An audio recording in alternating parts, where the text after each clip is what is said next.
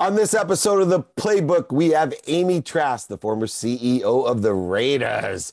She's also the author of You Negotiate Like a Girl, chairman of the Big Three, LA Sports Entertainment Commission board member, and CBS Sports analyst. If that's not enough, we're going to talk about Shakespeare and the impact that he has on her and everybody in the world.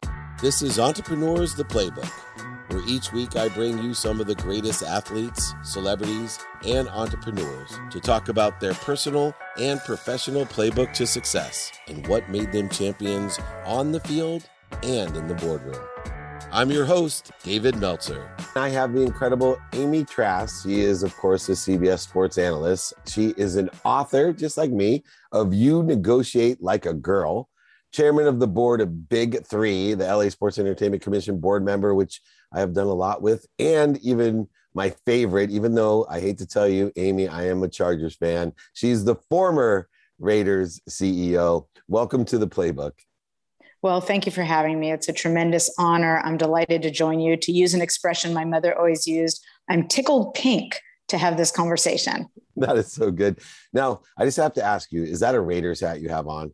It is not. It is a CBS Sports Network cap. Well, we can uh, continue and, the interview now. Is it was a Raiders hat? I was going to make you take it off, but why why do you wear caps on your interviews? Well, let me. I will answer that, but let me let you in on a little secret. Thank you. Rivals on game day but always had tremendous, tremendous relationship with everyone with the Charger organization. So we might have wanted to strangle one another during the game, but we collaborated and worked together when we weren't playing. So good luck to you this season. Uh, you. you know, I'm glad you asked me about the cap because I want to make clear that I'm not wearing the cap um, because I don't think this is a tremendous honor and privilege to join you on on this podcast or because I'm in any way slouching about it. And really, I did get dressed up. I put on earrings. So there you go. You know, I'm taking this very seriously. I wear a baseball cap to give me the courage to do this. I was, um, from the time I was a little girl, the one who grew up tremendously, tremendously insecure about her appearance. That continues to some extent to this day, although I work hard to get over it. And the baseball cap gives me the courage to join you on screen. So it's not in any way intended as a lack of excitement or enthusiasm or to be disrespectful. The baseball cap gives me the courage to go on screen. And by the way, whoever invented the baseball cap really ought to get the Nobel Prize posthumously. I love that. And uh, my wife will align with you. I am the reason that my wife was insecure when we were little. I, uh, at sixth grade camp, asked through a friend for my wife to go study with me and she said, no, tell him to ask me himself. And my friend embarrassed me. So I threw an egg at her and I picked on her. And I asked her why her friends were prettier than her because I liked her, uh, which I proved eventually by marrying her 20 some years later. Um, but so there's all types of ways, I guess, to, to deal with the insecurities. And I have three daughters. So I know you know how self-esteem and self-love is so important and so difficult for boys and girls especially today. Absolutely and i don't mean in any way to suggest that young men don't have those issues as well simply referencing mine. I don't know how to comb my own hair or style my own hair. I don't know how to do my own makeup so i just you know when i'm part of the cbs team on sundays they're magnificent. They help me with those things but when i'm on my own here's to baseball caps. And by the way what a great story about you and your wife yeah, I isn't it cool? I am the first boy ever to ask her to go steady, and we have our 24th anniversary next week. And hopefully, I'm the last boy ever to ask her to go steady. Well, happy anniversary. And um, let me just suggest that when you celebrate, you do not throw an egg at her. No, not anymore. Just diamonds, and she doesn't mind. I've learned. I've learned my lesson. Um, but you know, speaking of leading the way, uh, I talk about milestones. I've been blessed to work with the Jackie Robinson Foundation early on. I work with and represented the Clemente family.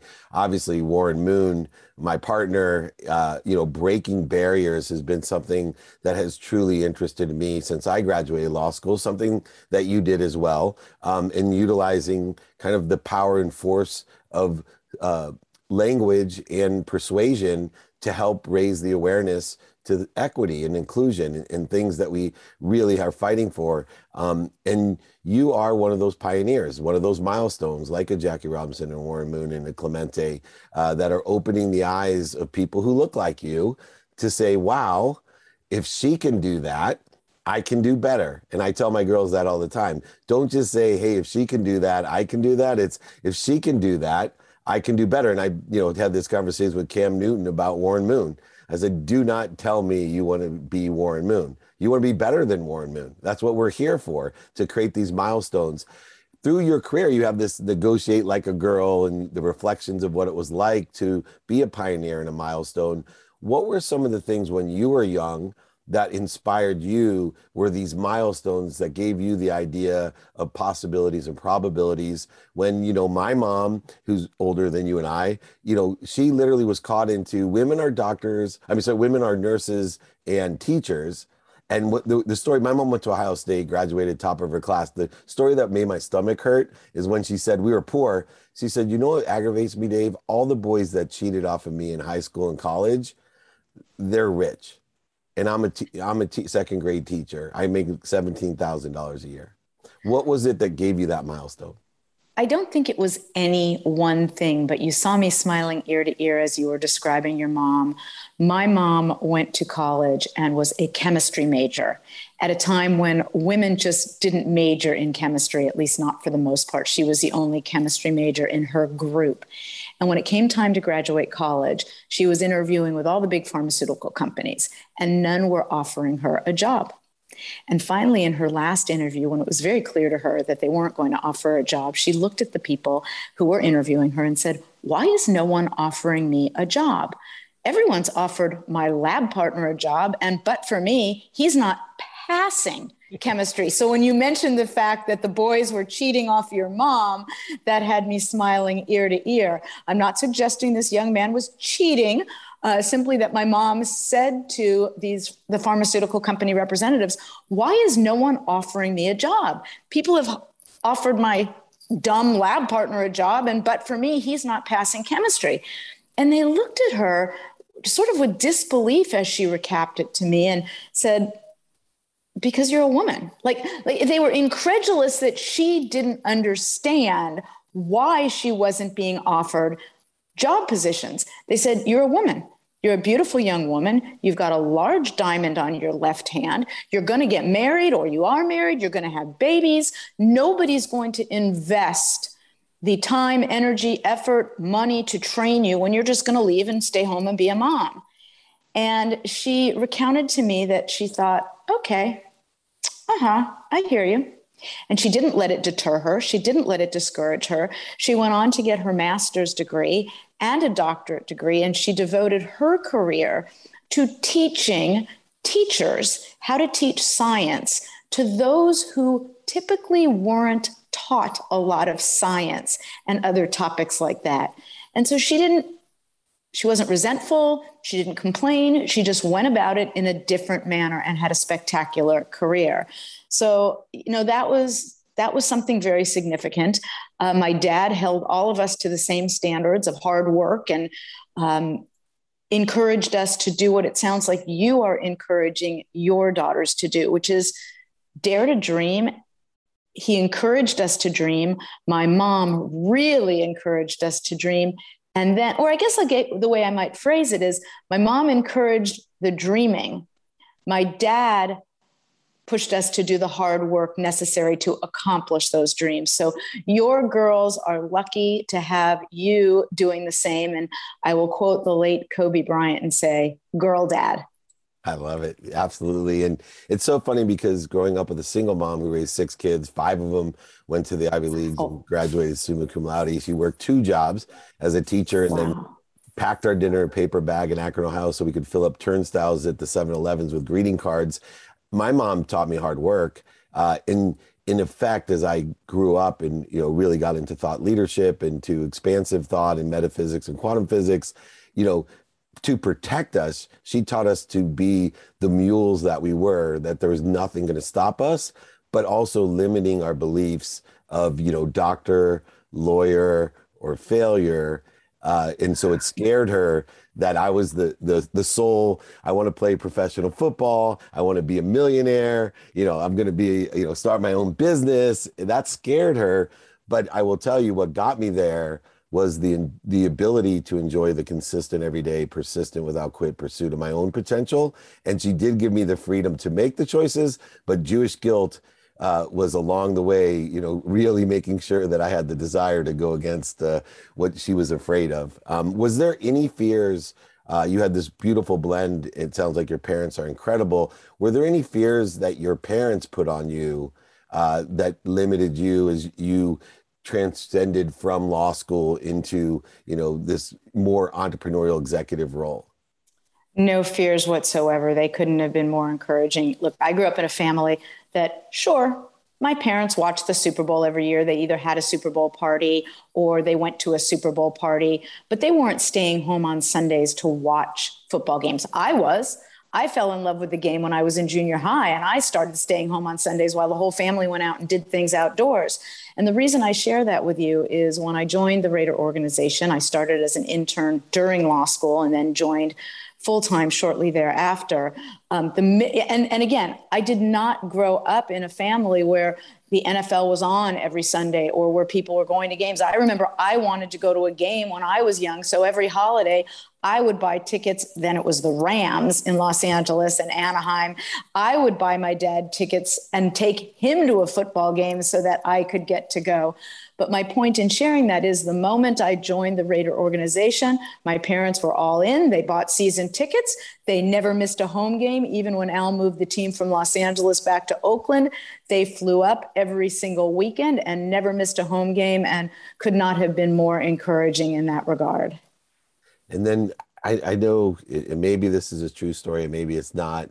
But you know, I've known the Davis family as you for a long time, Al and, and Mark, and uh, Leigh Steinberg, especially being so connected at Berkeley and in the Oakland area, and the players that we had that have played. And I even, uh, while you were there, uh, the reason I played college football was a guy named Vance Mueller who played behind Bo Jackson and uh, you know gave me a dream of anything being possible coming from a tiny Division three school that we could do whatever we wanted. And but I heard a story about uh, Al Davis giving you a compliment uh, about when he was swearing in front of women or doesn't swear in front of women. Is, is it that a true story? What was that story exactly? Absolutely, absolutely true.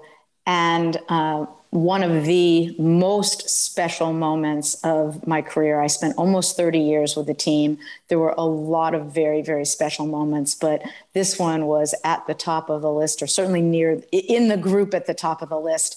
Uh, we were having a meeting at our facility. I'd invited a business to meet with us. It was a business with which we wanted to do business, brought them in, and I said to Al, you know, it would really be helpful if you would join the meeting and and say hello and, and participate to the extent you can or you will. And he said, sure. So the the business representatives come to the building. We're in the conference room. I'm there. There's a couple other people on Raider staff. All the people from the other business are there. And Al walks in and he walks around and he graciously shakes hands with everyone. One of the women with the business with which we were meeting, um, one, one of the representatives was a woman. And so Al says to her, um, you know, after greeting her and saying hello very graciously, he explains that he tries very hard not to swear in front of women. Well, I start looking at my coworkers and I'm like looking around, like, did he just say that? he swore all the time at me. So he goes on, and then he says to her, and even if I swear in front of a woman, I will never swear at a woman. Well, now I am so incredulous. I'm looking around at everyone like, did he just say that? And I fling my pen and it lands on the table with a thump. And he looks over at me and he says, Oh, Amy, I swear at Amy, but I don't consider her a woman. And he could not have paid me a higher compliment. He didn't look at me as a woman with a label that she's a woman in football or an executive who's a woman. I was his employee and my gender was irrelevant. There are people who thought I should have been offended by that. That was one of the biggest, if not the biggest compliment he could ever have paid me. He didn't look at me in any regard other than as his employee without regard to gender. I love that. That was a conversation I had with Warren Moon about black quarterbacks. People say, I can't wait till we have more black quarterbacks. And Warren said, I can't wait till you don't distinguish quarterbacks by being black. They're just assholes or bad bad arms or you know something else well, you know you know I, I apologize for interrupting but the enthusiasm you see on my face is because i echo what warren is saying in the gender sense which is people you know anytime a woman um, is put into you know she's elevated into a high ranking position or she's hired for one or she breaks a barrier or she's coaching or she's officiating people ask me if i'm excited. And the answer is sure. But what's going to really be exciting is when these sorts of things are no longer newsworthy, when people are routinely hired without regard to race, gender, ethnicity, or any other individuality, which has absolutely no bearing on whether one can do a job. I agree wholeheartedly with Warren, and I echo that sentiment all the time in a gender related manner. I, love it. I tell I have a, a woman president of my company, and we probably would have the same conversation because you know I, I, consider her the president of my company but she sometimes get offended because someone I'll say this is the president of my company and someone will say really and I and she'll say can you believe that I said I know exactly how you feel because I'll tell people I work out every day and they'll be like really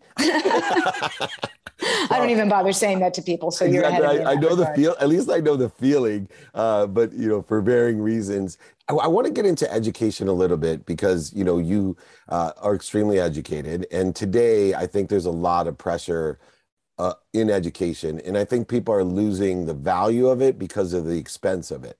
Uh, I, I believe education itself is just like if you were to come to me for investment advice, then I would tell you, well, know your timing and risk tolerance.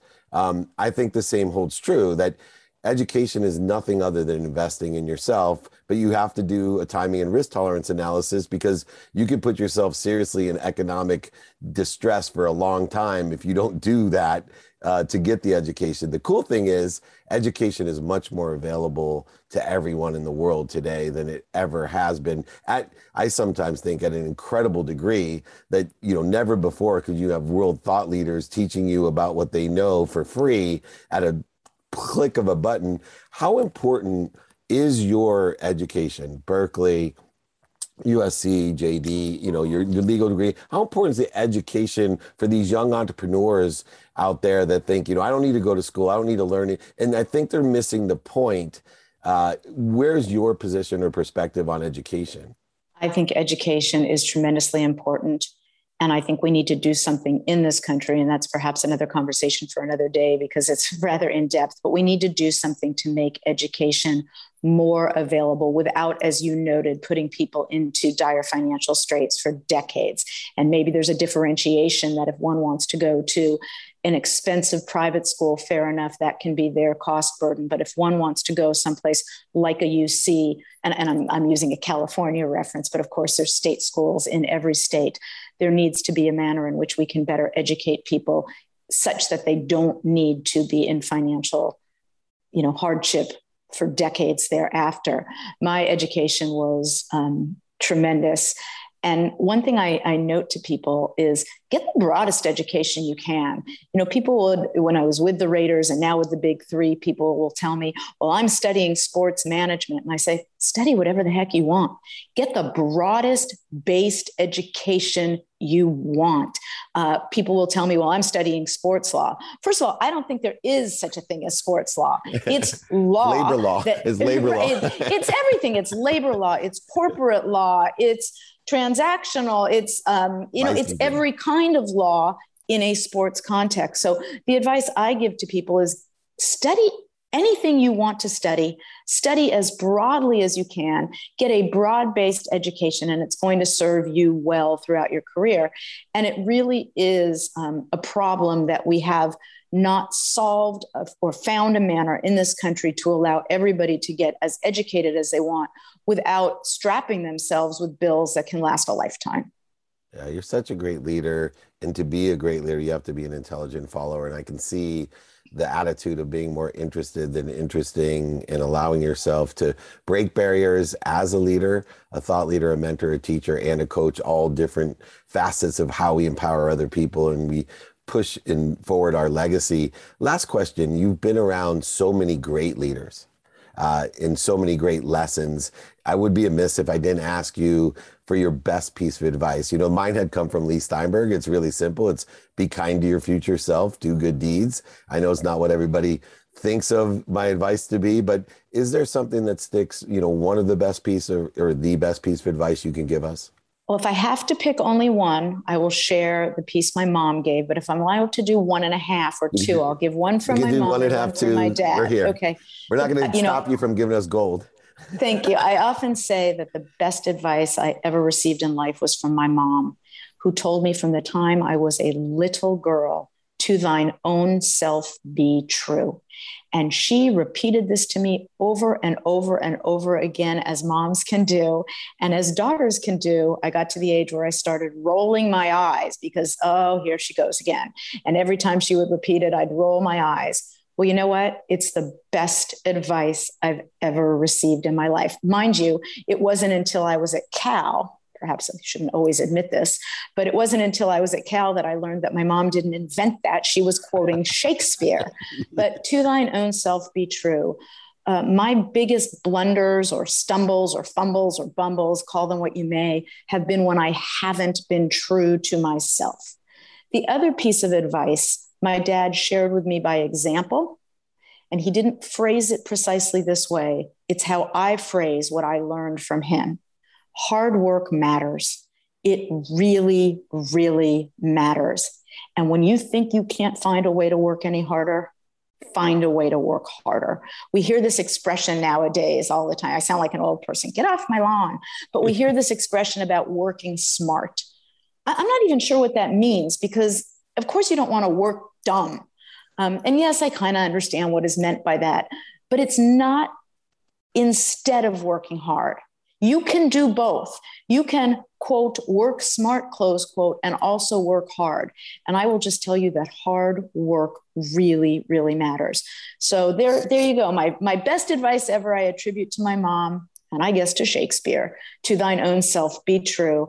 And I learned about hard work from my dad two things that I believe heavily in and try to do every day or spend minutes and moments outside of it not wanting what other people want for us, what we don't want, or what's missing, uh, but truly to thy own self be true. You are a testament to that, Amy Trask. You are an amazing thought leader and a mentor to all. Well, I hope you enjoyed this week's episode of the Playbook as much as me. On a personal note, I just wanted to thank everyone for making the Playbook such a success. Don't forget to continue it by sharing, subscribing, and listening to your favorite episodes. This is Dave Meltzer with the Playbook.